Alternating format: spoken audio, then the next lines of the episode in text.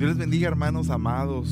Qué gran alegría volver a estar aquí en sus hogares en estas noches matrimoniales.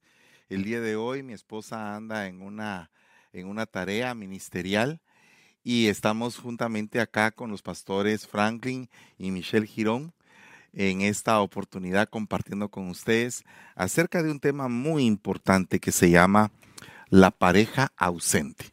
Así que voy a dejar que los hermanos les saluden y luego vamos a entrar de lleno al desarrollo de la palabra. Previamente vamos a orar definitivamente.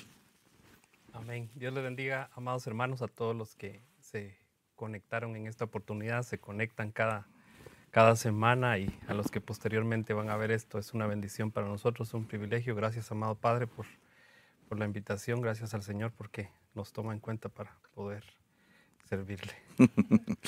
Gloria a Dios. Sí, bien. Bendiciones a todos, hermanos. Saludos y gracias por la invitación. Gloria a Dios. Pues que me alegra que estén aquí con nosotros. Vamos a orar en el nombre de Jesús. Padre, que estás en el cielo, te damos gracias en esta noche tan especial porque sabemos que vas a, ser, vas a ser tú el que va a hablar a nuestros corazones. Te ruego, Señor, que todo matrimonio que esté con problemas se pueda levantar poderosamente y pueda llegar a la plenitud, Padre, para que nos podamos gozar mutuamente, juntamente con estas parejas donde tú vas a hacer milagros poderosos como ya los estás haciendo. Te damos gracias en el nombre maravilloso de Jesús, pidiéndote una unción apostólica, profética, evangelística, pastoral y magistral. Gracias te damos en el nombre de Jesús. Amén. Bueno, el tema del día de hoy se llama la pareja ausente. Y quisiera leerle lo que dice Eclesiastés 7:27. Después de estudiar con cuidado todas las cosas, yo el predicador he llegado a esta conclusión. Todavía no he encontrado lo que busco. He encontrado un hombre bueno entre mil, pero no he encontrado una sola mujer buena. Lo que sí he llegado a entender es que Dios nos hizo perfectos, pero nosotros lo enredamos todo. Mm. Fíjense que es bien tremendo esto porque voy a retroceder un poquito y el libro de Eclesiastés es lo que representa el atrio, ¿verdad? Eh, el libro de Proverbios representaría el lugar santo y el libro del Cantar de los Cantares representaría el lugar santísimo. O sea que en el libro de Eclesiastés, en el atrio, se ve toda la obra hecha bajo el sol. Ahí podríamos meter básicamente la economía del hogar. Pero luego podemos ver el libro de Proverbios donde el Señor habla al alma de cada uno de nosotros. El libro de Proverbios es totalmente enriquecedor y está hablando de cómo formar nuestra alma con una serie de consejos, principalmente de, de un padre a un hijo, de una madre a un hijo y también de un predicador a su rebaño. ¿verdad? Y después tenemos el libro del Cantar de los Cantares donde se da un amor, un amor de alcoba, un amor eh, donde se manifiesta una pareja en total evolución íntima y definitivamente ese es un, el lugar santísimo. Entonces tenemos Eclesiastés el atrio, después sería Proverbios el lugar santo y luego el lugar santísimo. Es bien tremendo esto porque dice Primera de Reyes 11.1 el rey Salomón le gustaban mucho las mujeres, dice, especialmente las que venían de otras partes del mundo. Además de la hija de Faraón tenía mujeres hititas, mujeres de los moabitas, amonitas, edomitas y sidonios. El Señor le había dicho al pueblo de Israel, no debes de casarte con mujeres de otras naciones. El hacer eso te llevará a seguir a los dioses de otras naciones. Sin embargo, Salomón se enamoró de esas mujeres. Él tuvo 700 esposas, hijas de otros jefes de Estado, y 300 concubinas. Ellas lo alejaron de Dios. Entonces, si esto lo concatenamos con lo que decía anteriormente el versículo, estaba diciendo de que él había, no había podido encontrar en mil hombres un hombre bueno, pero mujeres no había podido encontrar ni una sola buena. Pues definitivamente no había encontrado una sola buena porque venían de otras estirpes de otras religiones, de otras culturas. Y entonces definitivamente no había un link que uniera la vida de Salomón, el alma de Salomón con esas mujeres. Entonces hay un principio en la pareja que es el principio de la coexistencia. ¿Cómo aprendemos a coexistir? ¿Verdad? Eso es algo bien delicado porque nosotros traemos, eh, pues lo voy a decir de esta manera, costumbres.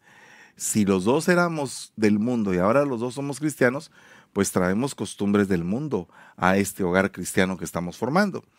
Eh, precisamente hace un momento yo le estaba hablando a alguien y le estaba diciendo de que no he visto ni una sola pareja que no tengan discusiones.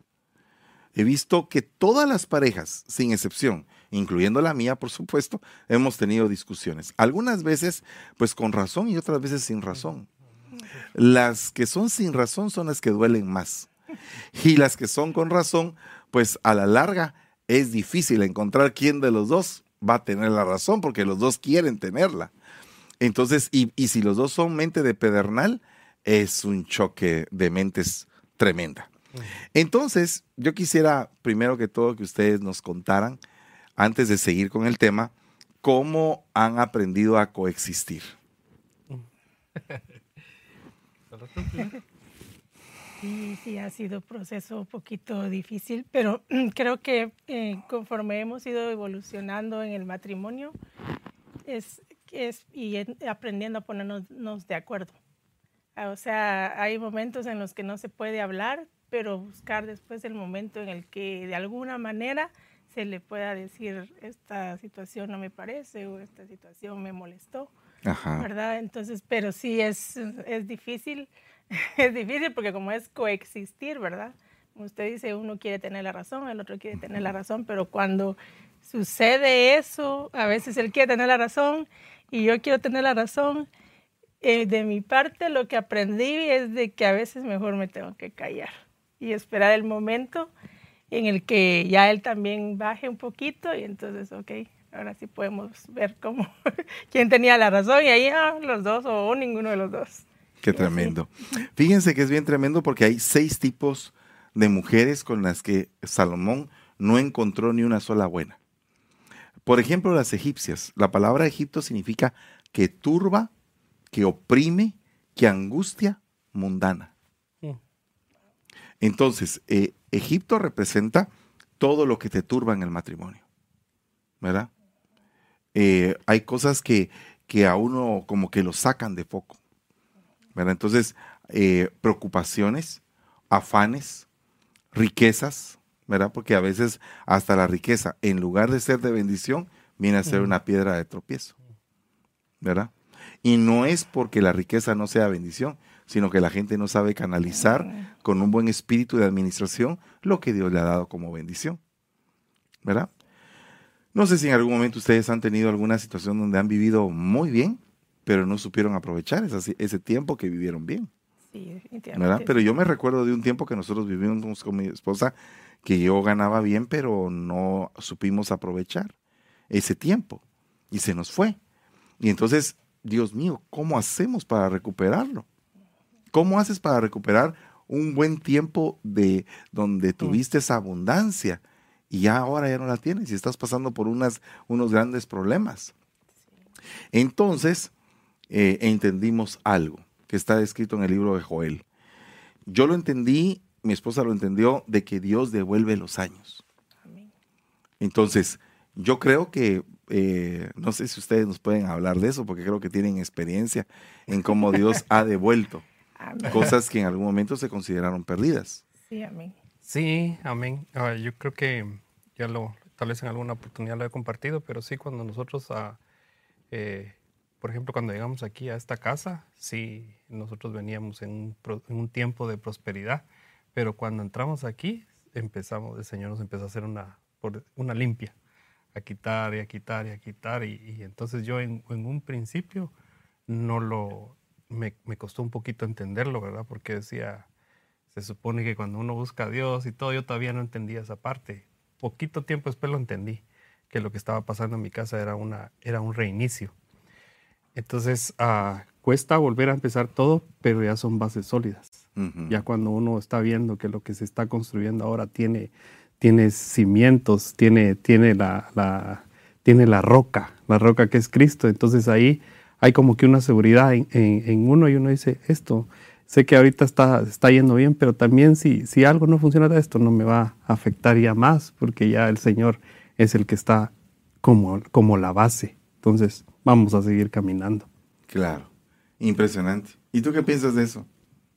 Pues la verdad es que como dice él, el Señor nos quitó todo, todo, o sea, todo, casa, carro, todo trabajo. Yo, yo pude experimentar la, la palabra que dice que cuando el Señor cierra, nadie abre, porque de todo tratábamos hasta de, de todo lo posible que, que, que, y el Señor cerraba las puertas, pero en el proceso realmente creo que fue un tiempo muy hermoso, muy maravilloso, porque veíamos los milagros de Dios. Yo voy a decir una cosa, no sé si así fue, pero cuando uno pasa esos momentos es cuando uno más se une.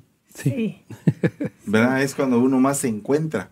Porque como que la disipación por la abundancia, cuando uno no sabe tener abundancia, porque Dios quiere que tengamos abundancia, pero cuando uno no la sabe tener, cuando uno tiene y en lugar de uno ser agradecido, es de comprender la vida, cómo viene.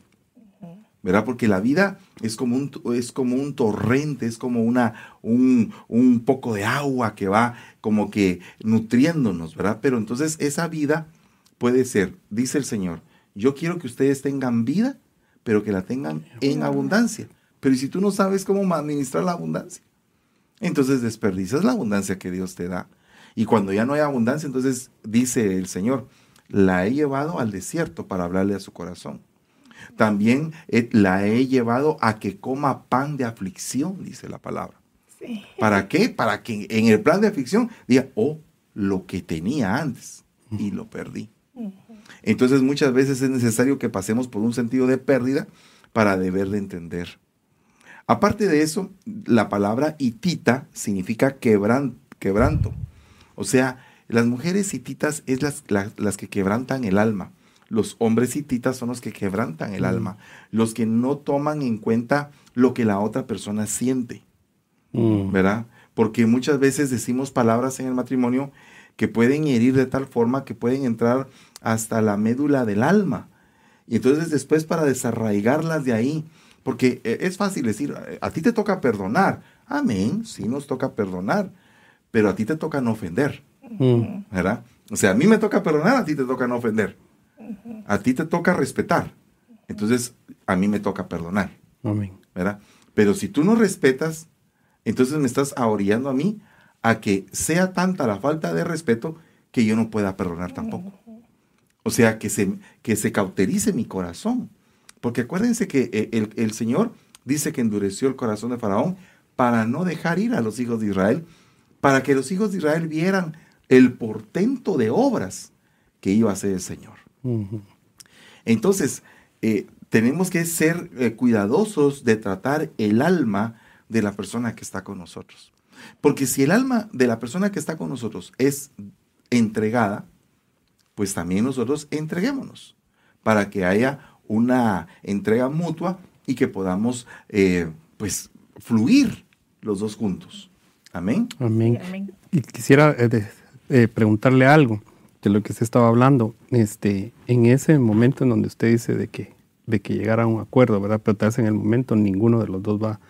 Pero, ¿cómo, ¿qué consejo nos, nos podría dar a, nosotros y a todos los que están escuchando? ¿En qué momento nos ponemos de acuerdo para, para decir este, esto? ¿Cuál sería el mejor momento si a veces, tal vez, tal vez cuando aún se está tranquilo y todo y se quiere tratar de decir, esta, eh, tú, tú este, haces, haces esto y yo te respondo así? ¿Cuál sería? Bueno, en primer lugar, el acuerdo no puede llegar en momento de guerra. Incluso hasta los mismos países tienen que hacer un, un tratado diplomático, no del ejército. Es bien interesante porque en el ejército hay un lema. Nosotros no provocamos las guerras, a nosotros nos mandan a la guerra. Wow, interesante. E- e- Es, es algo bien tremendo. Porque un soldado está dispuesto a recibir una orden Ajá. de algo que diplomáticamente no se pudo solucionar.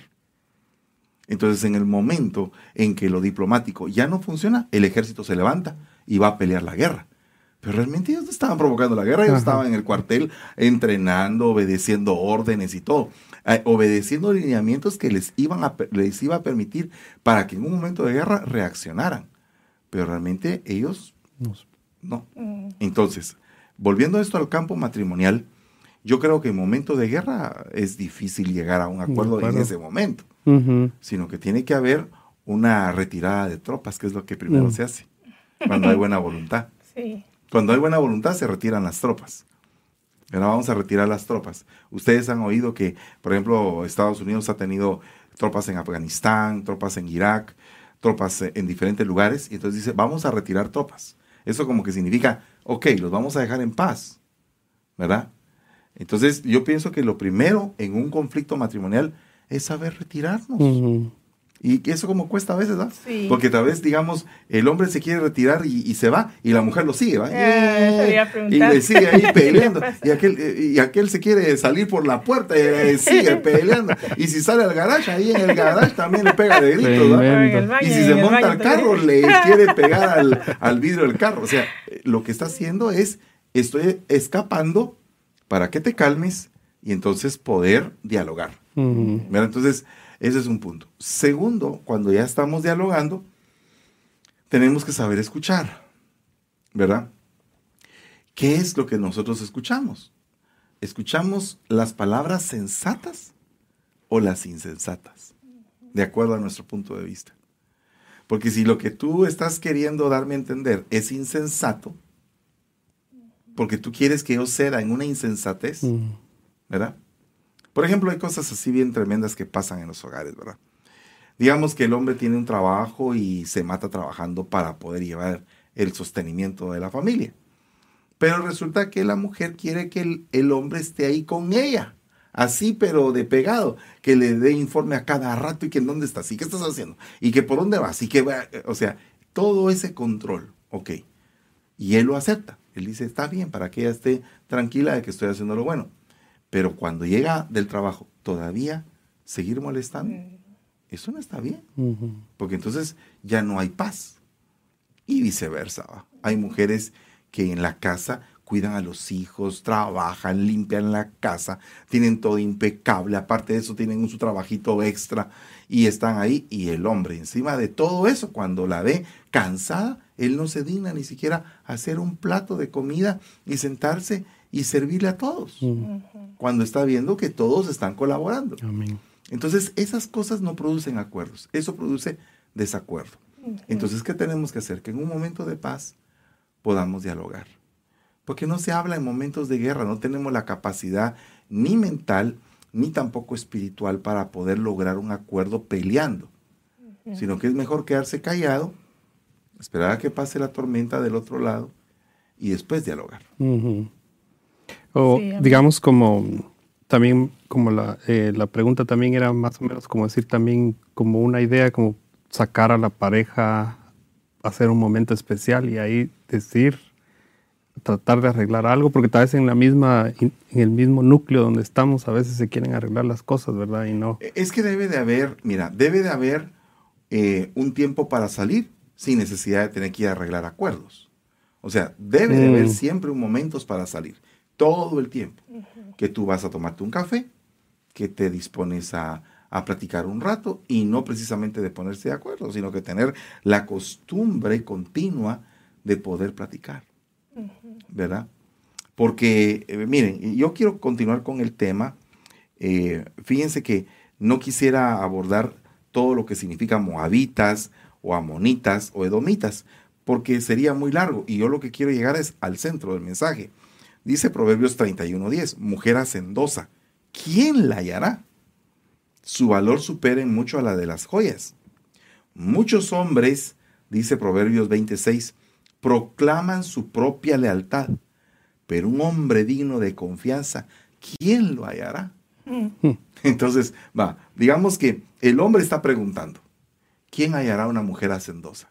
Y la mujer está contestando, ¿quién hallará un hombre leal? Si la Biblia dice eso, es porque esas dos cosas son difíciles de encontrar. ¿Verdad? Es porque dice, ¿quién va a hallar a un hombre leal? ¿Quién va a hallar a una mujer hacendosa? Como que es bastante difícil. Que se junten esos dos, ¿verdad? Pero en otras versiones dice mujer virtuosa. En otras versiones dice hombres fieles. Fiel.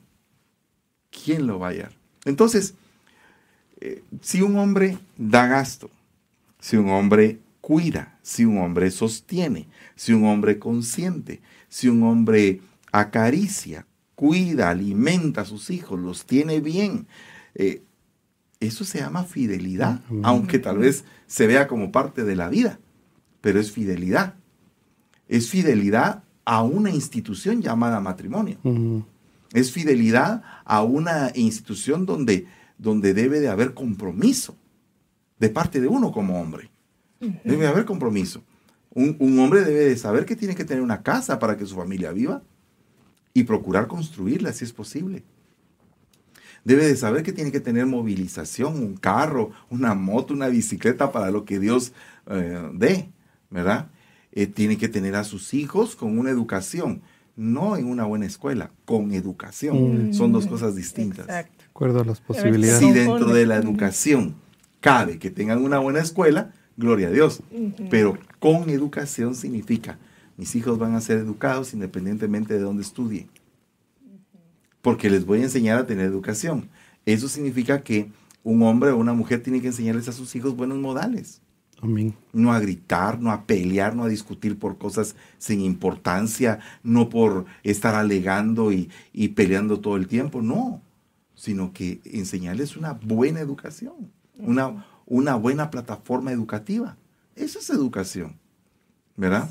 Saber cuándo pelear, porque hasta la misma Biblia dice, es más glorioso envainar una espada que sacarla. Eso significa dos cosas. O puede ser, terminó la guerra y ganaste paz. O mejor ni siquiera sacarla para que no haya guerra. Saber sabiamente qué tienes que hacer. Ya, o sea que es este uno de los uno de los triunfos del matrimonio, ¿verdad? Este saber las reglas para pelear, porque de que digamos que no vamos a pelear, no. claro. Entonces cuando dice un hombre leal, es un hombre emún. Acuérdense que en la Biblia hay diferentes tipos de hombres. Está el Ish, el Enosh, el Geber, el Gulgolet, el Adán. ¿verdad? Son diferentes tipos. En español, tú lees la Biblia y siempre va a decir la palabra hombre en español. Pero en hebreo van a aparecer diferentes tipos de palabras que significan hombre, como que son eh, estaturas mm. que va alcanzando el hombre. Por ejemplo, un hombre Geber es un hombre guerrero, un hombre gibor, un hombre exaltado, poderoso, valeroso, de valor. Un hombre Adán significa un hombre más humano, ¿verdad? Menos, menos trabajado, ¿verdad? Entonces, ahora resulta que esta palabra emun es el hombre leal, que significa en hebreo establecido, confiable, fiel y verdadero. Emun. Entonces, a tal hombre y tal mujer. Mm. Un hombre emun, ¿quién lo hallará? Una mujer chail, ¿quién la hallará? o sea que la pareja ideal es emun con chail. Bueno, y chail significa una mujer de fuerza, una mujer de valor, de fortaleza, apta, rica, armada, buena, capaz, combativa, esforzada, guerrera, hacendosa, ilustre, opulenta, poderosa, una mujer de proezas, una mujer robusta, valiente y una mujer varonilmente, mm, Esto nos da una pauta, que el hombre tiene que tener un lado femenino y la mujer tiene que tener un lado masculino. Ay Dios, eso sí está mero raro, ¿verdad? Pero no, no, no, no, en el buen sentido de la palabra, no, no a nivel perverso ni como muchas personas lo malentienden. Un hombre debe de reconocer que en su corazón debe de haber una actitud como de un hombre madre. Porque acuérdense que la madre de Eva era Adán. Porque Eva estaba dentro del vientre de Adán, dentro de la vasija de Adán, y fue sacada de su vasija. Entonces, esto nos da una pauta, que nosotros los hombres debemos de ser como un hombre que se comporta como una madre para nuestras esposas, consolándola, guiándola, comprendiéndola, teniéndole paciencia, corrigiéndola, instruyéndola, todo eso. Todo lo que un hombre debe de hacer. Y una mujer debe de entender a un hombre desde su perspectiva de hombre.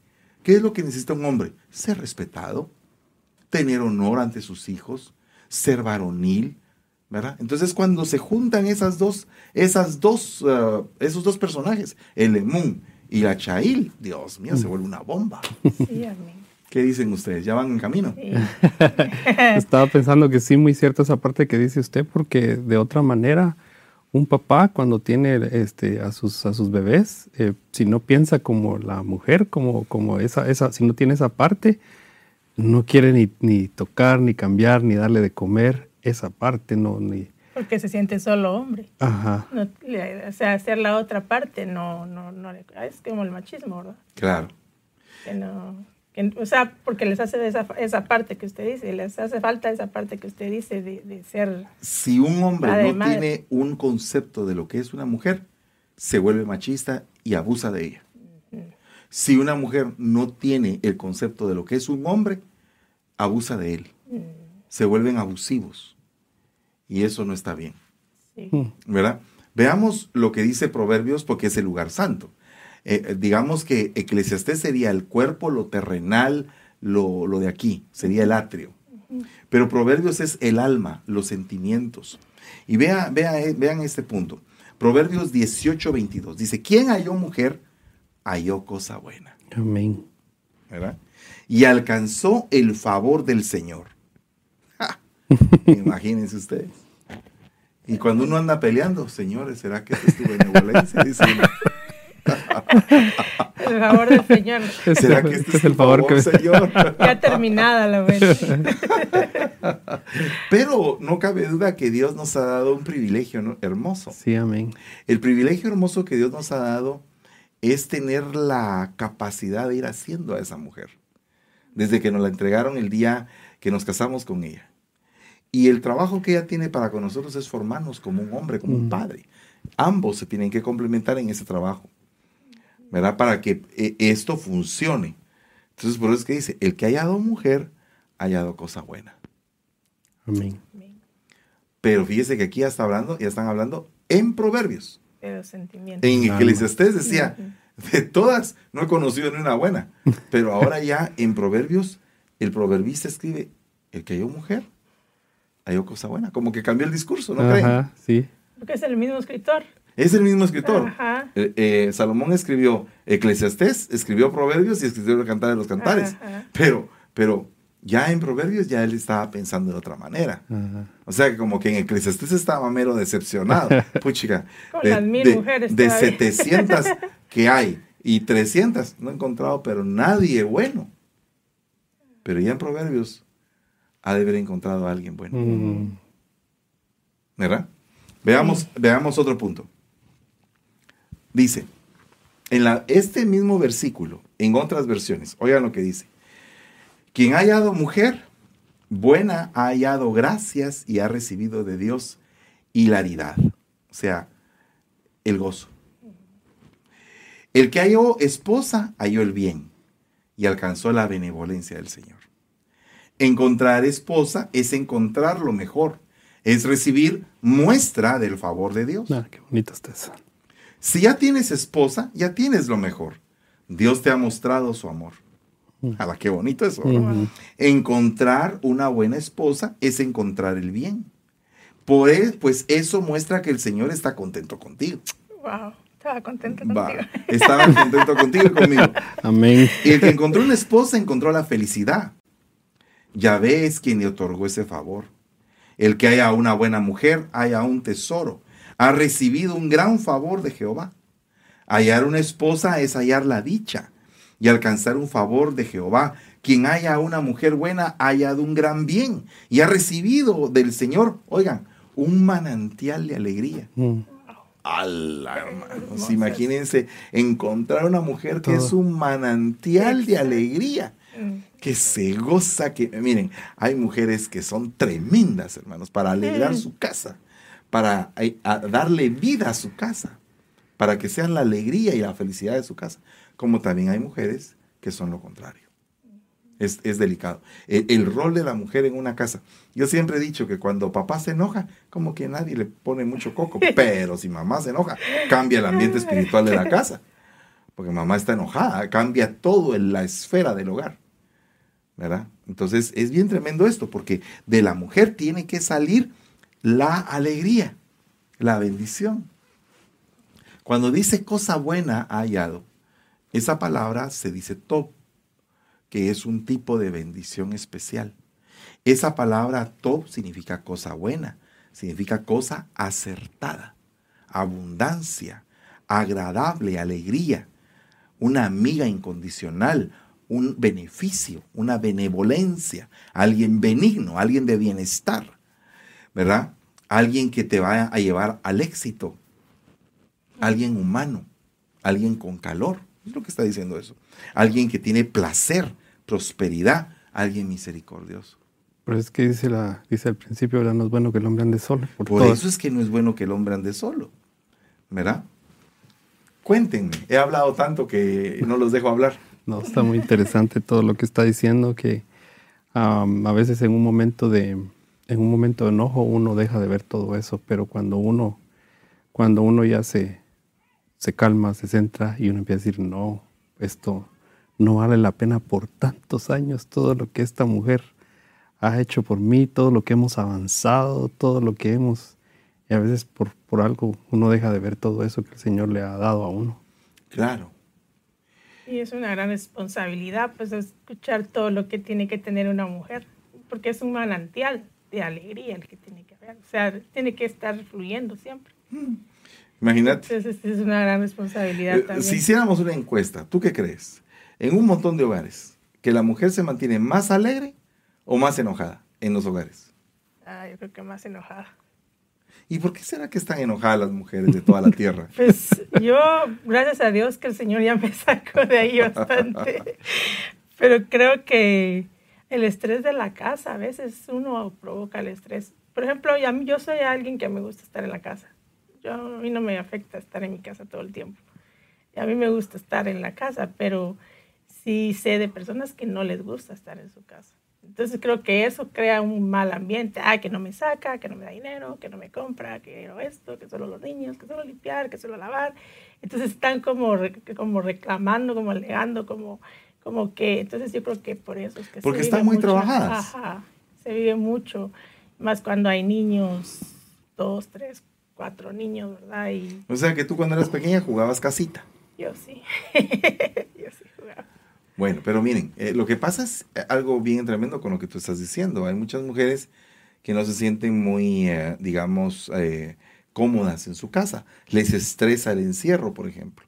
Ahora con la pandemia se pudo ver muchos casos de problemas serios que han mm, que se están viviendo. Y por cierto, ahora con la cepa delta y la alfa que están pues saliendo otra vez, es peligroso porque hay algunos lugares que han vuelto a cerrar. Santo Dios. Es algo bien delicado. Pero no cabe duda que definitivamente yo creo que Dios nos está dando una lección. Sí, amén. Una lección de vida con todo esto. Mm. Que tenemos que aprender a estar en casa, a saber convivir, a coexistir. es que no es simplemente hablar de coexistencia, sino más. Eh, la existencia viene a ser el soplo de Dios para nosotros tener una vida. ¿Verdad? Dios te sopla y tienes vida. ¿Verdad? Y la vida te viene y te viene en un paquete donde tú no elegiste los padres que te tocaron, no elegiste el hogar, no elegiste la escuela que te iban a poner por primera vez y en algunos casos ni siquiera pudiste elegir la vocación, sino que tuviste que hacer lo que venía. Mm. ¿Cómo vas a enderezar Todo eso. ese paquete que te dieron para volver a llegar al propósito de Dios. ¿Verdad? Porque e, eso le pasó a Jeremías. Eh, no lo había entendido. Él iba caminando, era un joven. Eh, yo quiero que tú seas un profeta de las naciones, le dice el Señor. Yo. No me digas nada, porque yo soy pequeño, yo no sé hablar, yo soy un joven. No, no, no, no, no estés diciendo eso. Yo te estoy diciendo que yo te preparé. Tal vez tú no sabes en dónde. Pero yo te preparé, te escogí y te puse por profeta a las naciones. ¡Guau! A mí cada vez que leo esos versículos del libro de Jeremías, para mí son de los más inspiradores porque me hablan a mi corazón, a mi ser. Digo yo, Señor, ¿qué tienes tú preparado para mí más adelante que yo ni siquiera conozco? ¿Cómo van a ser el final de mis días? Es, es toda una emoción. Yo no sé si a ustedes les embarga la aventura de decir qué va a pasar, cómo se va a poner esto, ¿verdad? Es como un calor eh, que te intenso que te llena y te dice, wow, vamos para, para allá. Amén. Vamos a la eternidad. Amén. A regresar con el Padre. Entonces es algo hermoso. Sí, amén. ¿Verdad? Amén. Sí, porque eh, como, como estamos hablando del atrio, lugar santo, lugar santísimo, ¿verdad? Entonces como uno viene de una vida de no conocer a, a, Cristo y empieza en, afuera, pues empieza uno en, en el cuerpo a luchar, a batallar y a querer hacer un montón de cosas. Luego uno va, uno, uno conoce al Señor y, uno, y todo eso va cambiando. Claro. Va cambiando y va cambiando. Entonces ahora ya está uno en los, en los atrios y ya cuando uno, lo que usted está diciendo, va, emociona saber qué va a hacer. ¿Qué va a pasar cuando estés en, la etapa del lugar santísimo? Bueno, el lugar santísimo representa cuando tú llegaste a lo espiritual, a entender lo espiritual. Vean lo que dice Cantares 3.1. Cantares 3.1 dice, en mi lecho por las noches he buscado al que ama mi alma. Lo busqué, mas no lo hallé. Ella está quejándose. Miren, no voy a hablar de Cristo y de la iglesia, voy a hablar de un matrimonio común y silvestre, donde ella está diciendo, Señor, yo necesito que este que está aquí a la par me ponga coco, pues, que me haga, que, que por lo menos sepa que estoy aquí. Pero resulta que no está, él Está, pero está invisible, no, no, no, no atiende mi corazón, no atiende mis sentimientos. Entonces dice acá, Cantares 3.2. Oiga lo que dice ella. Me levantaré ahora y andaré por la ciudad, por las calles, por las plazas, y buscaré al que ama mi alma. Lo busqué, mas no lo hallé. Solo el espiritual puede amar un alma como se debe de amar. Porque el espiritual va a decir, esta alma tiene, tiene un problema, por ejemplo, de amargura, tiene un problema de tristeza, tiene raíces ancestrales, tiene un cordón umbilical, tiene, em, eh, por ejemplo, soledad, tiene angustia. Por ejemplo, em, el Cana tenía dos mujeres Penina y Ana, ¿verdad? Y él amaba a Ana. Pero Ana estaba estéril. Y él no comprendía lo que Ana sentía. Porque él le decía, pero si yo valgo más que 10 hijos. o sea, encima de eso él era como que muy egocéntrico. Sí. Hey, mírame a mí. Mírame a mí. Mira, yo soy un tipazo. Así que no te preocupes Conmigo por no tener hijos porque me tienes a mí. Como que muy, muy egocéntrico, ¿verdad? Pero ella lo que estaba diciendo es, yo quiero tener un hogar. Quiero tener a alguien a quien, en quien derramarme, en un hijo en quien derramarme. Porque ya estaba con un deseo tremendo. Tan es así que le dijo al Señor, Señor, si tú me das un hijo, ni siquiera va a ser mío, va a ser totalmente tuyo. Y así fue. Yo lo voy a preparar para ti. Y se lo ofrendó al Señor. Y después el Señor le dio más hijos. Pero todo este punto se trata de un hombre que no amaba muy bien el alma de lo que ella de, que ella tenía. Muchas veces le damos a la esposa lo que ella no quiere recibir mm. y no le damos lo que quiere recibir. quiere. En venta se llama no conoces lo que tu cliente necesita o la necesidad de tu cliente.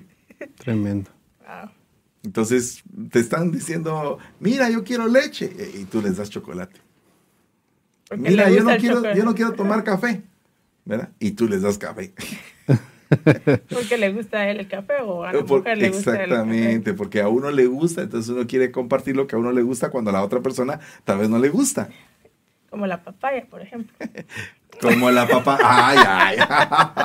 A ver, contalo de la papaya. A ver, decime. Eso, ¿qué es? No vamos a Ese es uno de los. Ese es uno de los misterios. Ese, es uno de los problemas. Ah, el problema de la papaya. El problema le gusta la papaya. Y a ti no te gusta. Y a mí no me gusta. Entonces, cuando él Yo le digo, es buena, es esto, es lo otro, y no hay forma y come y probala. Yo, no, es que no me gusta. Probala, solo un pedacito. Yo, no, es que no me gusta. Ni el He tratado por años, por años, de muchas formas. pero él está pelando su papaya. Mira, te voy a dar papaya. Yo, no, ya sabes que a mí no me gusta la papaya. La parte, la agarra con el tenedor. Mira, probala. Yo, no me gusta la papaya. y entonces a mis hijos tampoco les gusta Entonces entre los tres Ah. Se hacen la guerra. Es una guerra por la papaya. Sí, entonces siempre sale Bueno, la, en la era del hielo era una guerra por la sandía. Por la sandía. Entonces siempre sale la broma de la papaya. Entonces cuando alguien dice a mí no me gusta la papaya, le digo, oh, ya viste, ya viste. Entonces él dice, ah, pero eso, eso sí no lo hemos superado. No, a mí no me gusta la papaya, nunca me ha gustado, pero Bueno, allá sí. en Guatemala había un avión que le decían la papaya voladora. No te vas a subir. Eso no, no, no se recuerdan ustedes, eran muy, muy pequeños. Todavía era cuando todavía existía Aviateca. Mm, Pero eso es solamente para gente de, Que come papaya. de, Que comía de una papaya. determinada edad, de un determinado, de un determinado año. Si alguien allá en las redes se recuerda de la papaya voladora, tal vez me acompaña para contar su experiencia acerca de ese, papaya. de ese famoso avión de Aviateca. ¿Verdad? Allá en Guatemala. Cantares 5.2 dice, yo dormía, pero mi corazón velaba. Una voz, mi amado toca la puerta. Ábreme, hermana mía, amada mía, paloma mía, perfecta mía, pues mi cabeza está empapada de rocío, mis cabellos empapados de la humedad de la noche. Y ella contesta, me he quitado la ropa, ¿cómo he de vestirme de nuevo? He lavado mis pies, ¿cómo los volveré a ensuciar? De repente esta mujer se levanta y llega y dice, abrí yo a mi amado, pero mi amado se había retirado, se había ido. Tras su hallar salió mi alma. Lo busqué, no lo hallé, lo llamé y no me respondió. Entonces aquí, aquí está la respuesta de por qué ella no lo encontró. Digamos, en un matrimonio normal, puede ser que ella no encuentre a su esposo porque su esposo es un indiferente, una persona que no tiene, digamos, eh, sentimientos educados eh, hacia la persona, ¿verdad? Pero está también el otro punto, cuando ella lo desprecia, aunque él lleva una gran bendición. Aunque él la está adulando, mira, mi amada mía, paloma mía, perfecta mía. Es como es hermana mía, es como decir, pues chica, tú eres lo mejor para mí. Y aquella, "Ah, No quiero. no quiero nada. ¿Verdad? Sí. Y eso, esa indiferencia ataca el aspecto del matrimonio. Porque es como que él se entregara así dulcemente y le llevara tal vez una su rosa o un perfume. Ya, déjalo por ahí. O ponelo allá. o- y le quita ese impulso. Eso es algo delicado porque después dice él, a la puchica, ni siquiera un halago, una entrega o algo, no, no. ¿Verdad? Entonces aquí como que ella estaba buscando y, y él estaba indiferente, digamos que en la primera faceta. Por las noches se buscaba que ama mi alma, lo busqué, más no lo hallé. Un hombre indiferente. Mm, La segunda faceta que está aquí es Cambió. Él la ama, se entrega, le dice cosas lindas y ya no quiere nada. Es la batalla, ¿verdad? Es una de las batallas de los matrimonios. sí. ¿Qué piensan ustedes de eso? Sí, definitivamente sucede, ¿verdad? Y más cuando ya han pasado varios años, creo que es cuando... Sí. Eh, bueno, pienso que se da también cuando se tienen los hijos, ¿verdad? Cuando se acaba de tener los hijos. Yo pienso que ahí es donde más se da el problema, porque pues más cuando es el primer hijo, ¿verdad? La mujer quiere estar con el hijo y el bebé y el bebé cansa y todo y se descuida esa parte.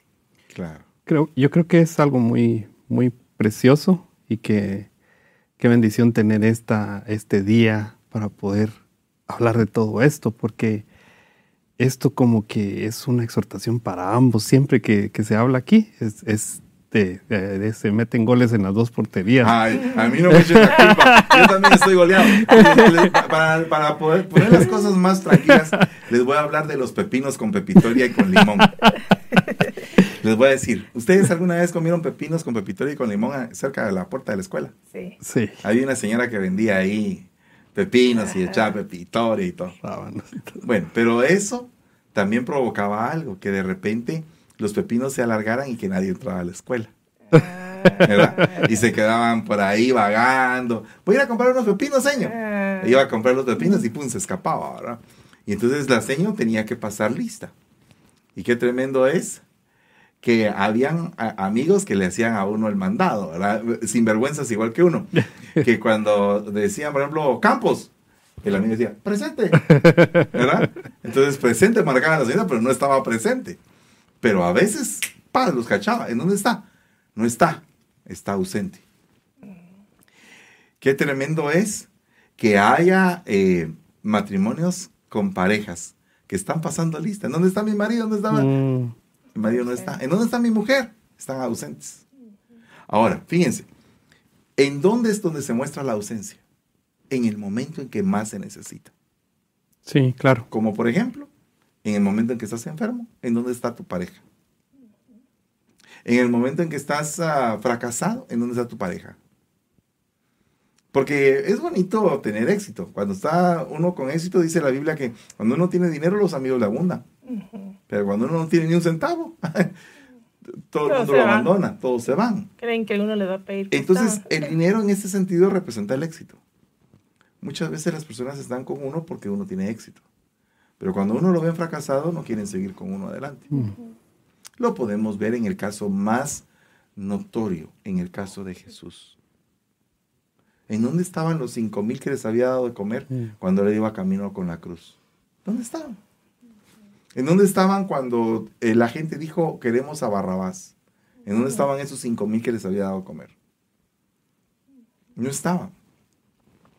Entonces, realmente en el momento en que muchas veces se necesita, las personas no están, están ausentes. Ese es el primer punto.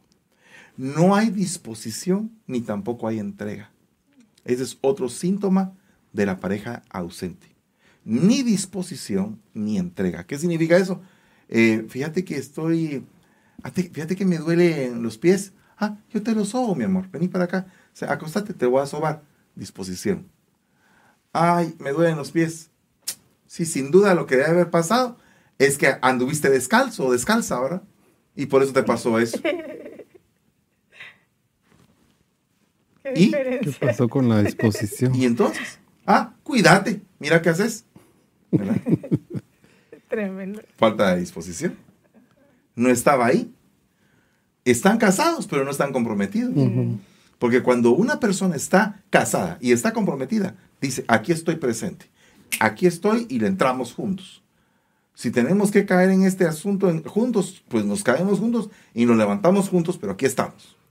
Así es. Ahí es, es compromiso. De lo contrario, no. Cuando una pareja está ausente, está dejando que venga una de las potestades más tremendas Mm, de la, de que habla la Biblia, que es la soledad. La soledad la ves como un espíritu en el desierto. La soledad es el momento donde Jesús está en el Getsemaní entregándose a morir. Cuando, cuando ya no queda nadie alrededor tuyo. Cuando Él se levanta y dice, no pudieron ni siquiera velar conmigo una hora. Mm, Te quedaste solo. Cuando estás solo, ahí es ese momento. Ni tu pareja está ahí contigo.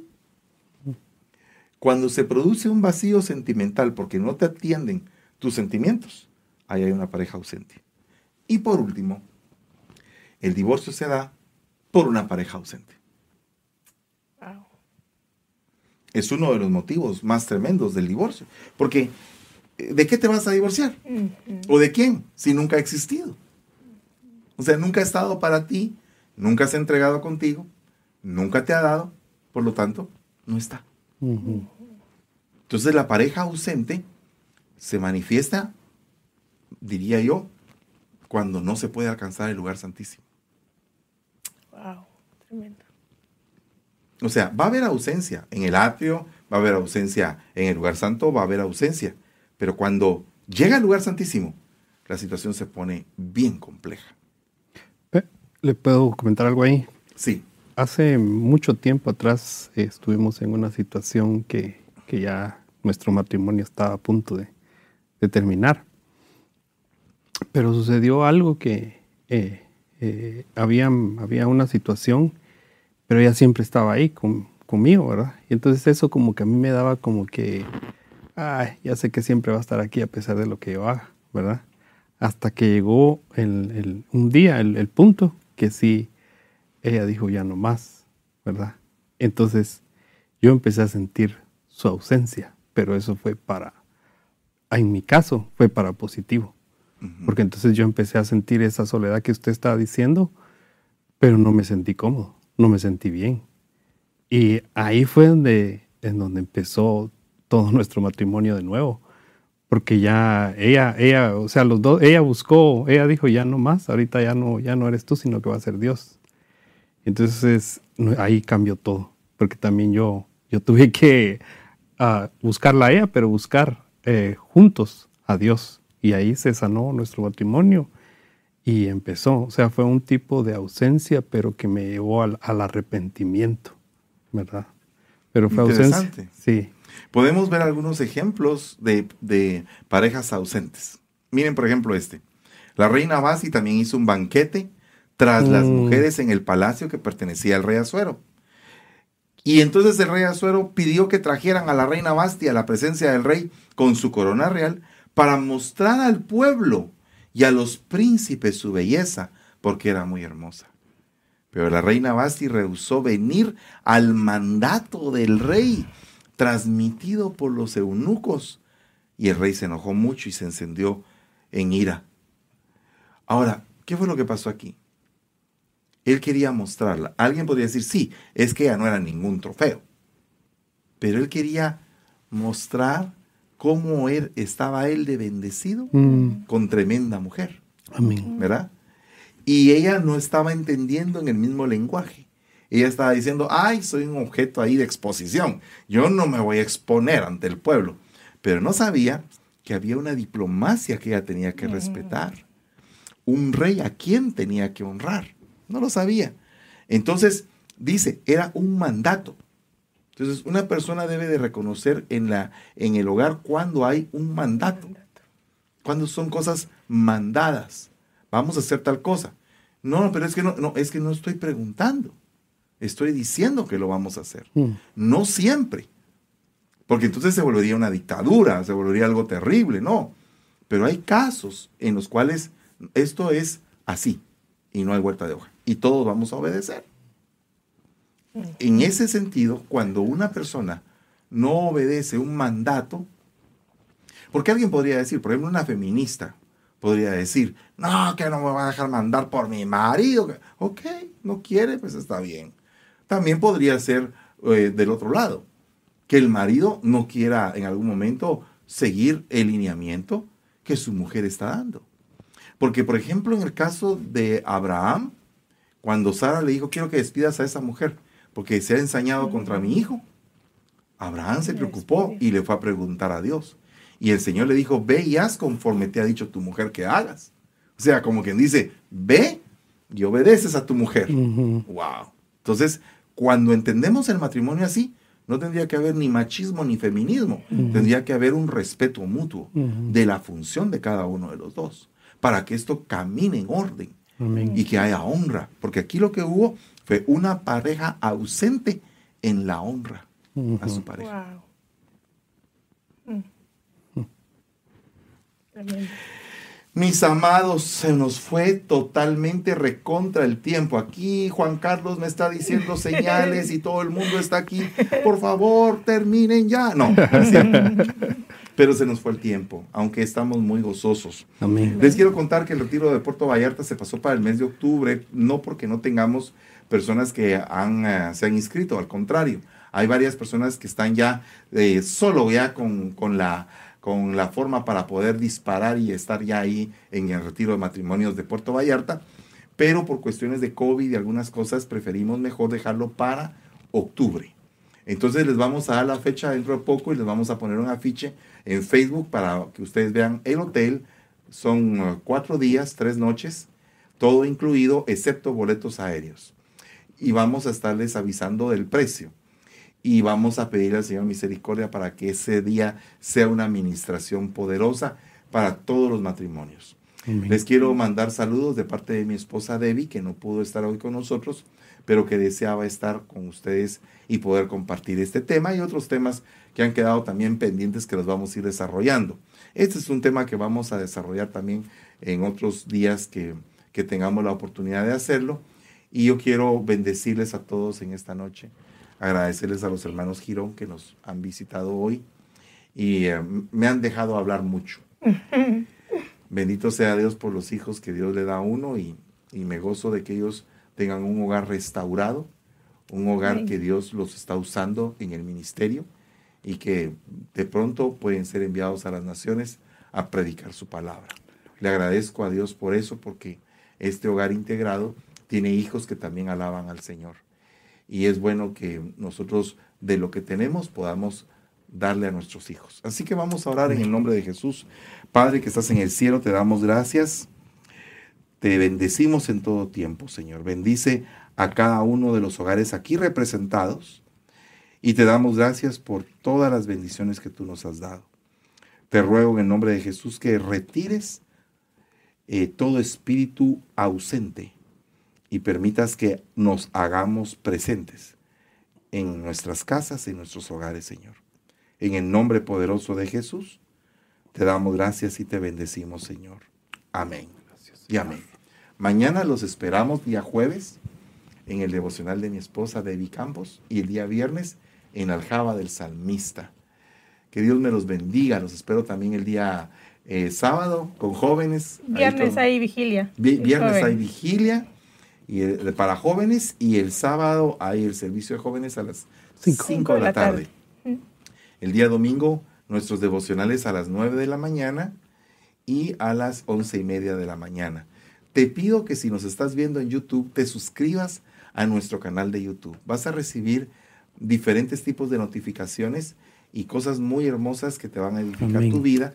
Y pronto, ya en septiembre, estaremos lanzando el nuevo disco de Benecer San Francisco. El disco de alabanza. Así que vamos a hacer un concierto hermoso en el nombre de Jesús y tenemos muchas otras cosas que vamos a estar eh, pues presentándoles, mis amados, para que aún en tiempo de pandemia estemos siendo edificados con la palabra. Que Dios les bendiga y pasen una excelente noche. Bendiciones a todos. Un abrazo fuerte.